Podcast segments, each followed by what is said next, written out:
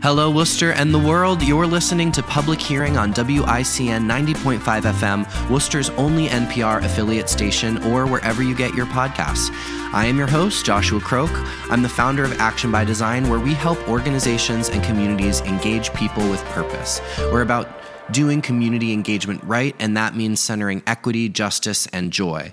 Public Hearing is our show about making public participation and civic engagement more accessible in Worcester and sharing stories from people in our community doing work that resonates with our commitment of engaging people with purpose. This is the Public Hearing Podcast. For listeners who have been following Public Hearing, we've been doing this series on the roughly $146 million the city of Worcester is receiving through the American Rescue Plan Act, also known as ARPA. This money's been given to communities to aid recovery from the COVID 19 pandemic and is meant to prioritize people who have been most disproportionately impacted, which is our low income communities and our communities of color. One of the areas that we all know in various capacities, most likely, is the impact the pandemic has had on jobs and our workforce. So today, our guest is Jeff Turgeon, Executive Director of the MassHire Central Region Workforce Board. Jeff is a Worcester native and graduate of Worcester State University. He began his professional career at the Central Branch of the YMCA of Greater Worcester, has also served as a program management a program manager for the U.S. Department of Labor before becoming executive director of Mass Hire in 2008. Jeff, welcome to Public Hearing and thanks so much for joining yeah, us today. Thank you so much for having me. I always like to provide space for guests to share a little bit more about themselves, their experiences, and any part of their social location that might help add context for our listeners about you and your involvement in our community. So, welcome, and what would you like to share that we don't know from your bio? Well, you know, um, as as you had you'd read, I am a Worcester native. Grew up over by Tatnuck Square, so um, I think that that right there might tell some people. You know, kind of grew up in a what I would kind of call kind of a sheltered kind of environment, right? But um, one of the the nice things about Worcester, it is. Um, for a city its size, it does have a lot of social connectivity. And as a, a younger guy, um, I got a chance to uh, meet a lot of different people. One of the n- more formative uh, periods of my life, I was a member of the uh, Lincoln Square Boys uh, Boys Club back then, and, and went to Boys Club camp every summer. So you know it, that gave me a bit more grounding in, if you will, the real Worcester. Um, at the same time, I'd be you know riding my bike up uh, through the woods, uh, you know West Tatnuck in that area, right? So kind of a, a really neat uh, experience growing up, and, and, one of my first jobs, as you'd mentioned, my first professional job uh, was to was to be at the Central Branch YMCA, so right there in the heart of Main South. Uh, I got a chance to really uh, connect with a lot of great people, um, including Brenda Jenkins. Um, shout out to her and all the work she does uh, in the community, and so really got a chance though to kind of see uh, and meet some great people in Worcester, all social strata. The neat thing about the YMCA, um, traditionally, and, and, certainly the time I was there, is you know you might have a CEO on the treadmill next to someone who's in recovery at a halfway house, right? And, and, and everyone kind of uh, in between in all all areas. So um, it was really neat to see that that that social kind of melting pot, if you will, of people getting together, common purpose of uh, uh, of trying to um, you know be mindful of the community and, and, and helping themselves and, and community members. So it was a really neat environment growing up, uh, you know, professionally uh, to to cut my teeth on, and then before moving into workforce development efforts. Um, so my my work at the Central Branch YMCA included the development of teen programs. So Marie Boone uh, had a huge impact on that over at the YMCA at the time um, Amy Cox uh, as well, Roberto Diaz. We were all, you know, so I'd kind of worked with all these these folks to help develop teen programming, uh, and that included, you know, some kind of forays into second chance youth programs. Um, we we ran a program called Spartacus that um, helped kind of bring together kids that were court involved uh, take them away uh, uh, on weekends to you know hike the woods and to do rock climbing and to do you know kayaking and, and give them some experiences they probably normally wouldn't have. Uh, and so from that work that kind of led me into more team development. And that led me to the job corps program and working with um, job corps which is a federally funded job training program. There's a center in Grafton, uh, as well as one up in the old Fort Devens. At Shri- it's named the Shriver Job Corps Center. That's actually where I had uh, uh, next worked at, uh, and got involved with government policy work at that point. And that's really kind of my entry into workforce development policy work, uh, and and how it relates to program development. And then from there, went to the U.S. DOL, working in Boston uh, for a few years uh, before the opportunity to kind of come back home to my roots, if you will, and implement policy, help develop policy locally. So, um, you know, when I first joined, it was the um, Central Mass Regional Employment Board. Then we became the Central Mass uh, Workforce Investment Board with the passage of a new legislation.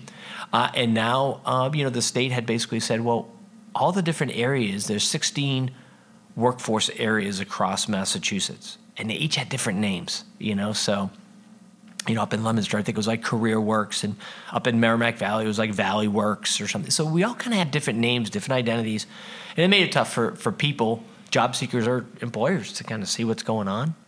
And so they said, well, let's let's change the name to Mass. You know, let's come up with a new name for everybody.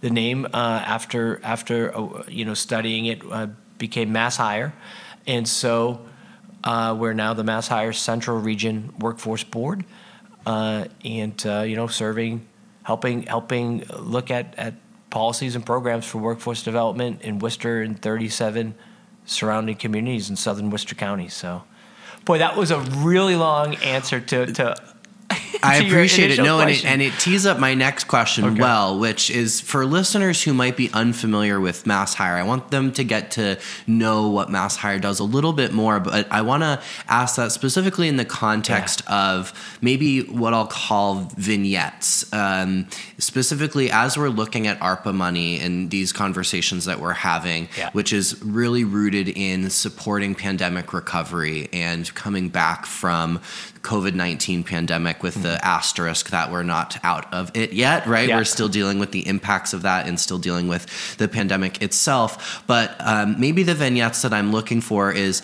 what were some of the things that Mass Hire was experiencing before and during the pandemic, as well as in this awkward, almost post but not really time yeah. that we're in now?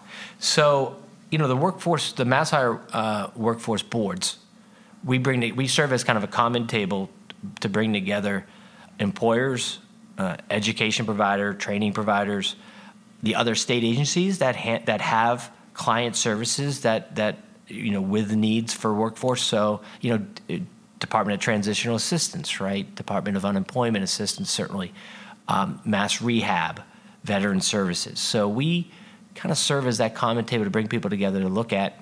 Hey, we're coordinating the use, the thought, hopefully thoughtful use and effective use of public funding, mainly from the feds, but also from uh, the state level, and even now with the Worcester Jobs Fund, local funds. Where's the big needs there to help keep a strong economy? You know, whether it's for so we work with you know identifying where's the demand in demand jobs. Uh, and, and, looking at how do we make sure people are prepared, especially as it relates to those jobs that, in order to get a living wage, you know, require a bit more formal education or training.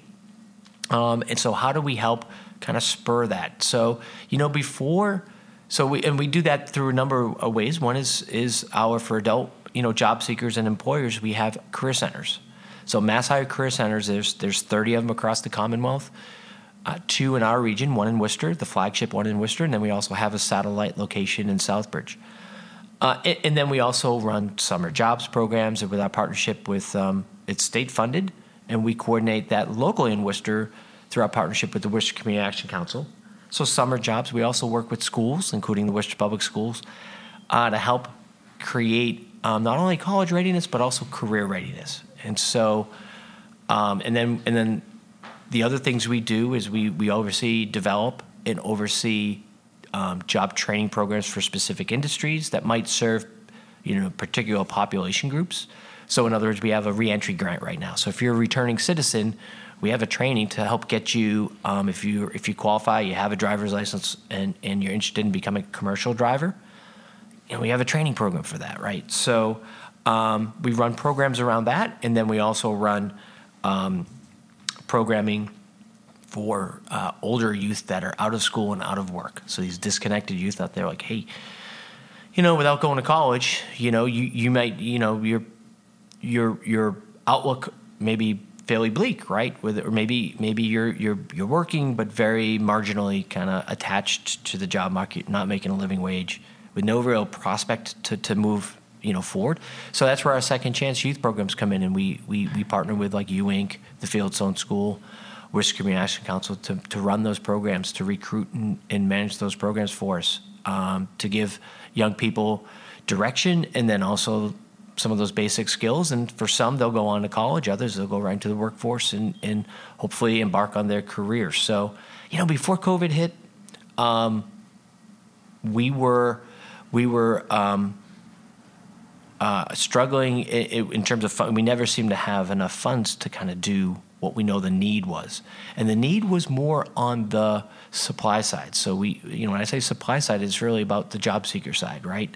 Young people without um, enough resources to get into those trainings, not enough trainings available for returning citizens, uh, people of color in general. Um, you know, the economic indicators show they're most marginalized uh, when it comes to the workforce, right? So they have, um, you know, higher unemployment numbers and and overall lower, um, um, you know, career earnings. So we're we're trying to hey, let's let's prioritize, you know, helping uh, those those groups, you know, get a foothold into, you know, a living wage economy.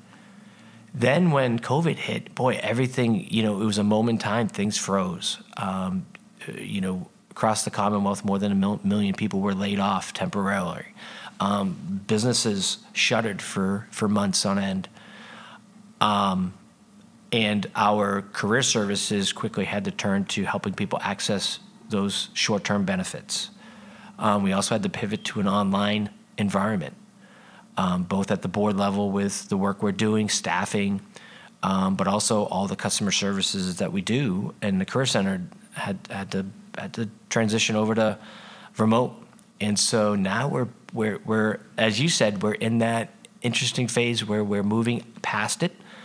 Um, and so some people their day to day experience is almost back to normal, if you will. Others are still very mindful of the uh, the dangers COVID poses to them and their family. And so, you know, we're uh, operating in for a large extent, we're still continuing with a lot of the remote service uh, delivery while back to in person, which is which for those a, a, lot of folks that we serve that that's really kind of a necessary thing.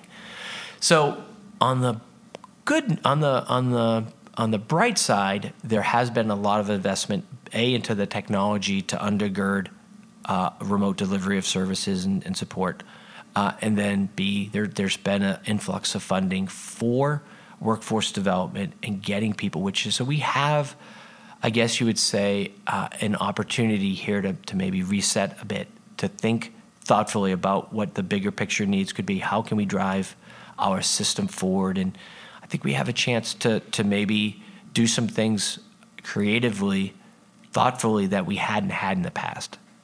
We have more resources, so let's you know let's take a breath and think about how we want to use them, you know, um, you know, effectively. There is a $1.2 million allocation in the ARPA money that's coming into the city for the Worcester Jobs Fund. So, could mm-hmm. you talk a little bit maybe about what some of the plans are there for the growth of the, the Jobs Fund and some of the work that uh, sure. you hope you'll be able to expand or continue yeah. with those that with that money? So, even though the Mass Hire Central Region Workforce Board is a regional entity, um, we serve the entire region.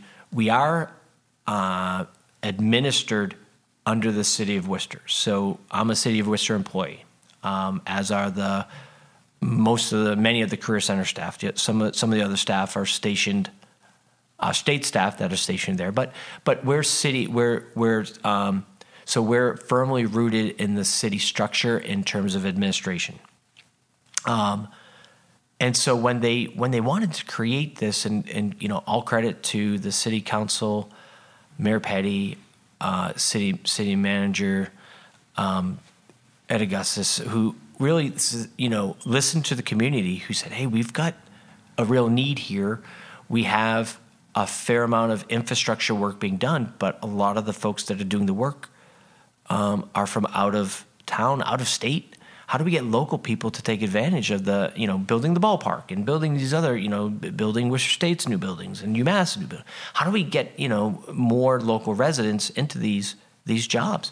And so, you know, like I said, the city manager and the city council, they, they put their heads together and came up with this idea of having a Worcester Jobs Fund and utilizing local funds that could be very flexible. A lot of funding we receive um, federally and state are, are, there's a lot of strings attached to it and it has to be used for specific purposes. And so um, having creating the jobs fund was something that is it's you know still fairly unique uh, across the country to have such a fund developed. The other thing that that I thought uh, you know folks did that was uh, a really thoughtful approach was so there's a committee that advises the use of those funds. That committee is by design led by community the community members representatives of the community labor coalition. So these are grassroots organizations that uh, and uh, that are out there that play a role in the community. They're at the table. These are groups that maybe in the past had been shut out or felt shut out, at least felt shut out. The perception was there, if not the reality, right? That they just their voice wasn't was was marginalized, was never really heard. So to have them at the table driving the decisions, but also at the table is the Chamber of Commerce, is Worcester Public Schools, uh, is the Mass Hire Career Center Director Janice Ryan Weeks. So we we've got people here that are rooted in the community making decisions about you know where those funds should really be prioritized. Uh, and then we have a dedicated staff person and an assistant staff person that are implementing those projects. So when you talk about you know the use of these these this influx of of federal ARPA funds, um, again, it's a great opportunity for us. Uh, we have the structure in place to make sure that we're getting beyond the the committee. I know the city is also um, really tried to reach out and get many voices at the table in planning for the use of these dollars, and that's where even the allocations across will. You know, you've got childcare, you've got transportation, you've got other other um, you know worthy uses of these funds, and so you know I I'm just happy to see that uh, you, you know these funds are being used in a thoughtful way that has a community voice built into it. It's not kind of a side thing. This is built in right from the ground up that the the voice is at the table.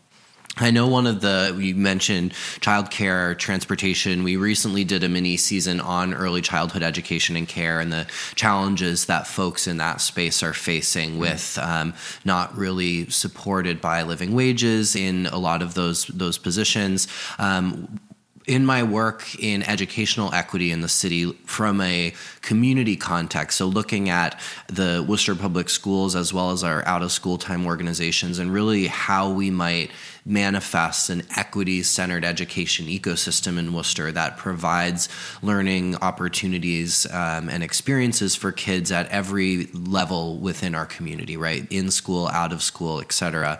We know that one of the major challenges right now is transportation. And I know that the uh, that Mass Hire right now has the um, school bus driver training and mm-hmm. job placement because there's such a massive shortage of of drivers and um, abilities for kids to to get to school. So is that an example of one of the things that has come out of this committee with the Worcester with the Worcester Job uh, Fund? Yeah, yeah, that's a good that's a great example of of um, the opportunity having a flexible funding stream allows, right? So we were able when when this call from you know we're, we're also part of the Worcester Together group that um, um, is an amazing coalition of I think over like sixty or seventy organizations now that are that you know are are actively talking. It create it was created you know with the onset of COVID, but it kind of goes far beyond it. But one of the things that was what was happening is you know kids with the shortage of school bus drivers, kids actually couldn't even get to after school programs because they had to cut bus routes that would that would go by like the boys club and, and some of the other you know and that's still a problem that's yeah. being faced and, and addressed um, and is absolutely a, a critical need for yeah.